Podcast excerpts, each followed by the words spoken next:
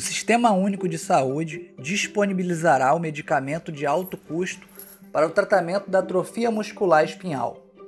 O medicamento Espinasa tem um custo elevado e chegou ao SUS para possibilitar aos pacientes o tratamento gratuito através desse medicamento.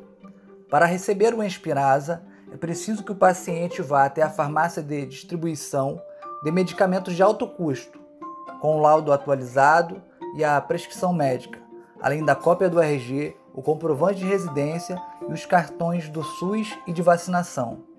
Esse medicamento representa a possibilidade de tratamento a diversas pessoas que possuem essa doença rara. Gostou da informação? Então envie a sua sugestão sobre um tema relacionado à nossa cidade. Vamos construir de forma colaborativa.